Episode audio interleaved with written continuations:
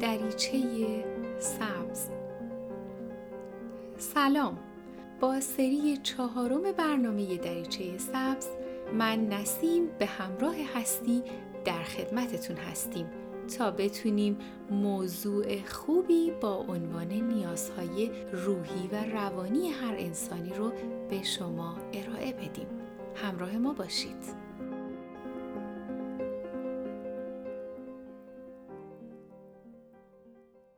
نیازهای اساسی همه ماها در دیدگاه تئوری انتخاب تو جلسه قبلی عنوان شد. امروز قرار بیشتر و بیشتر بپردازیم به این نیازها و اونها رو بیشتر با هم بخونیم و تمرین کنیم. قرار ما این بود که در این سری از برنامه دریچه سبز به نیازهای اساسی روحی روانی انسان بپردازیم. نیاز اول در این تئوری نیاز به بقاست. یادتون باشه که همه آدم ها دوست دارن زنده باشن و در امنیت زندگی کنن. یک آرامش، یک حس خوب. فقط کافیه چند لحظه چشماتون رو ببندین و حس کنین که این موضوع چقدر موضوع با ارزش و پر اهمیتی برای زندگی همه شما هست. بنابراین هر اون چه که زندگی و امنیت و حتی منافع ما رو تهدید می‌کنه برای ما نامطلوبه. توی زندگی همیشه تلاش می‌کنین از تمام موجودات و شرایطی که برای شما ناامنی ایجاد می‌کنن فاصله بگیرین. چرا؟ به خاطر اینکه اونها به بقای شما لطمه می‌زنن. نیاز به بقا فقط در اصل حیات نیست.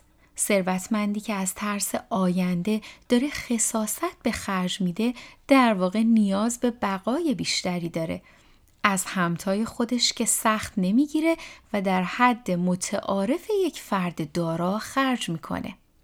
با این مثال شاید بهتر بتونین بفهمین که نیاز به بقا در هر کدوم از ما آدم ها به شکلی تعبیر میشه. اگر دیدین که عارفی براش قصه مرگ و ادامه زندگی بسیار متفاوت از ماست و در کتاب های خوندین و شنیدین بدونین که نیاز به بقا در های مختلف متفاوت ظهور می‌کنه. در یک کودک خردسال نیاز به بقا داشتن مادر و پدره. حتی بچه ها وقتی احساس می‌کنن که افراد با پیر شدن از دنیا جدا میشن از پیری پدر و مادرشون بیشتر از مرگ دچار استراب میشن چون یک کودک بقای خودش رو به ماندن و بودن والدینش می‌بینه.